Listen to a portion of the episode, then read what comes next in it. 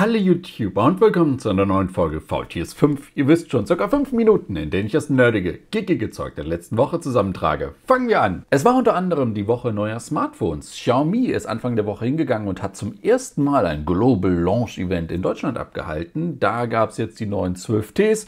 Zwei riesige 6,7 Zoll große Smartphones unterscheiden sich. Das normale hat einen Dimensity 8100er Prozessor von MediaTek und nur eine 108 Megapixel Kamera und das das 12D Pro kommt jetzt mit einem Snapdragon äh, 8 Plus Gen 1, dem besten, dem besten und einer 200 Megapixel Kamera. Zusätzlich gab es natürlich noch was Neues für die Uhren, eine Uhr, jede Menge äh, Küchenzubehör. Ein Xiaomi Mixer kommt jetzt offiziell nach Deutschland und sie haben sogar so einen Thermomix-Klon vorgestellt.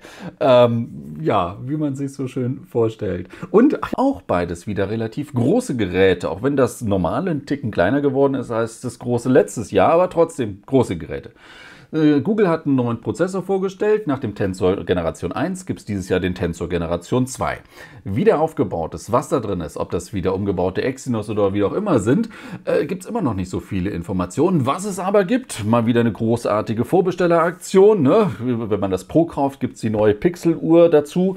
Wenn man es normale kauft, gibt es die Kopfhörer dabei. Auch hier, genau wie bei Xiaomi, arbeitet man wieder mit krassen Vorbestelleraktionen, die es dann natürlich verlockend machen. Was können die Geräte jetzt? Soll natürlich schöner schneller, besser geworden sein. Fotos nochmal intelligenter mit mehr AI-Features. Unschärfe beim äh, Filmen soll besser geworden werden. So das, was man von den Porträtfotos kennt, jetzt auch bei Videos. Naja, und naja, schnellere Fotoauslösung, gerade bei Nachtaufnahmen und anderen Sachen. Und dann noch AI-Features, die aber nicht überall funktionieren. Ne? Hier sich, sich äh, Sprachnachrichten als Text anzeigen lassen und andere Sachen.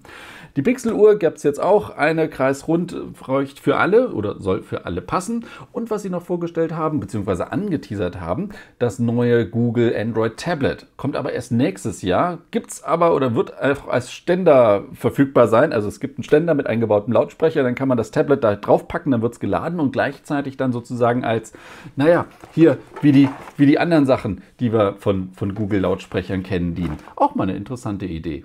Hatte doch, wobei nicht mit eingebauten Lautsprecher hatten die das von Amazon damals. Und wo wir vorhin ganz kurz über Computerchips geredet haben, da sorgte diese Woche auch ein bisschen für Verwirrung, dass die USA jetzt die Ausfuhr von gewissen Computerchips und gewisser Hardware zur Herstellung von Computerchips an China verboten haben, beziehungsweise dass die Unternehmen, die das nach China ausführen wollen, mal wieder eine äh, Genehmigung brauchen vom US-Handelsministerium.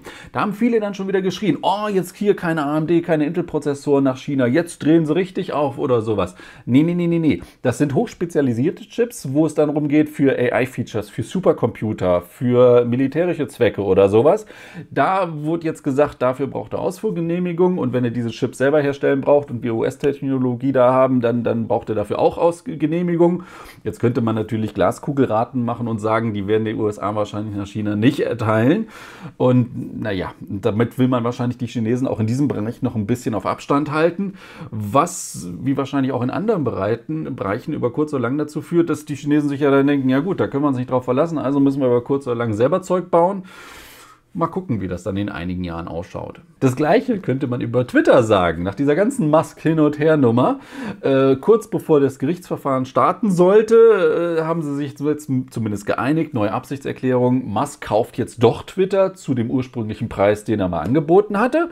Die Sache ist immer noch nicht über die Bühne, ne? aber sehr wahrscheinlich, dass es jetzt doch über die Bühne geht. Der Musk hat jetzt noch was hat er getwittert? Äh, getwittert übrigens. Äh, Twitter hilft mir sehr auf dem Weg zur App X. Eine App für alles.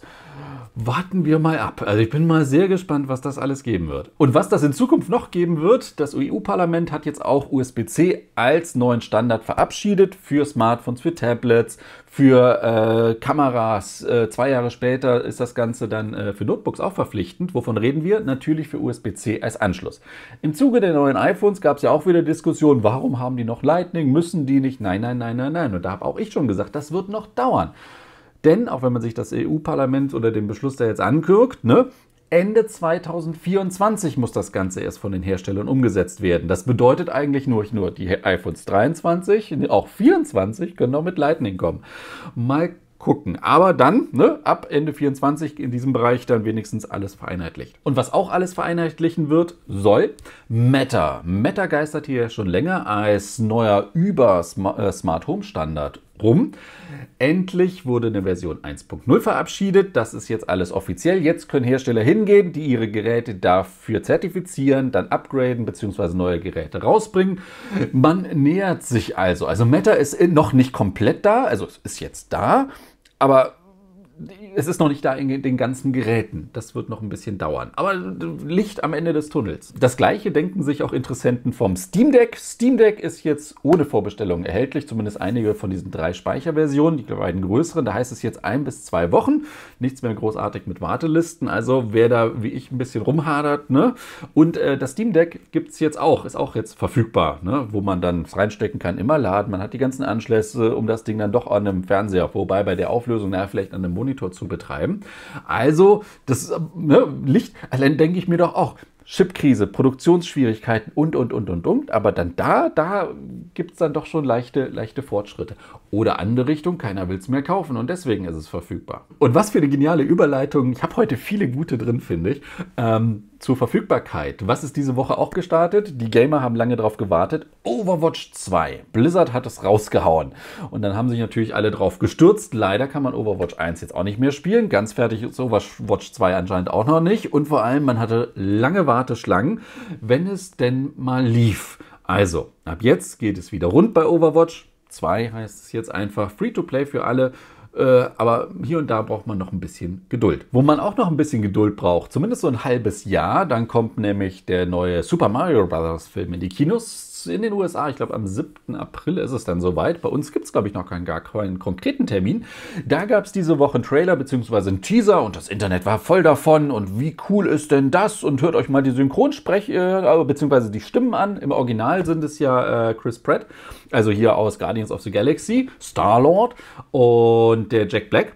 Und im Deutschen dann auch die entsprechenden Synchronstimmen. Wo mir jetzt übrigens erst aufgefallen ist, dass die von Jack Black auch die von, von Iron Man ist, wo ich gerade mal in dem, äh, in dem Marvel Marvel-Dingsbums-Universum gerade unterwegs war.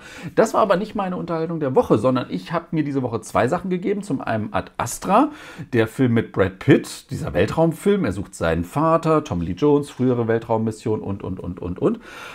Ah, ich fand ihn ein bisschen, also ja, ich fand ihn gut gemacht und der innere, ne, was man da so Überlegungen hat, alleine lang im Weltraum und, und, und, und, und, düstere Zukunft teilweise. Ja, aber ist sowas, wenn, da gibt es, glaube ich, viel tausendere andere Weltraumfilme, die ich ein bisschen schöner, toller finde wo man sich mehr Gedanken macht, weil hier und da gibt es ja dann noch so ganz kleine, nicht Action, aber ja, hier und da passiert doch mal was. Aber, mh, mm, also ich bereue es nicht, den, ich sag mal, damals nicht ins Kino oder direkt mir ausgeliehen oder sowas gekauft zu haben, sondern als er jetzt einfach verfügbar in irgendeinem von den Streamingdiensten war. Und meine Empfehlung der Woche, auch wenn ich gerade erst damit angeguckt habe, Gänsehaut um Mitternacht. Der deutsche Netflix-Titel ist ein bisschen seltsam. Im Original heißt es äh, The Midnights Club. Ähm, klingt schon ein bisschen cooler, wie so viele Titel im Englischen. Ähm, ich glaube, zehn Teenie Horror, Gänsehaut, Geschichten. Die startet ein bisschen traurig, sagen wir jetzt mal so die erste Episode. Da braucht man aber, um es einzuordnen zu können, wo das Ganze spielt. Äh, und dann fängt es jetzt einmal an und ich habe hohe Hoffnung. Also, Halloween nähert sich so langsam. Ich glaube, das ist gar nicht mal so verkehrt der deutsche Titel, naja, aber, aber ich, bin, ich bin angefixt und will mich jetzt weiter die nächsten Tage auch noch gruseln und natürlich, man guckt man natürlich mitten in der Nacht und dann, oh, ja, hier und da natürlich einfach blöde Schockmomente, die mich dann immer hüpfen lassen, aber Spannung baut sich definitiv auf. So, und wo sich auch Spannung aufbaut, wobei gar nicht, das kennen wir hier schon. Hier das, das äh, QWERTY der, der Woche. Ich denke immer, da fehlt nur noch eine Katze und dann ist es der, der Microsoft-Dino äh, Tyrannosaurus Rex. Das soll es jetzt aber auch gewesen sein mit VTS 5. Folge 569 ist vorbei. Euch einen schönen Start in die Woche. Macht es gut und bis zum nächsten Mal. Tschüss. Äh, denn Google hat ja Anfang des Jahres, ne, Mitte des Jahres bereits hatten die das. Ja klar. WW, ach, W, ah, Google I.O. Mitte des Jahres.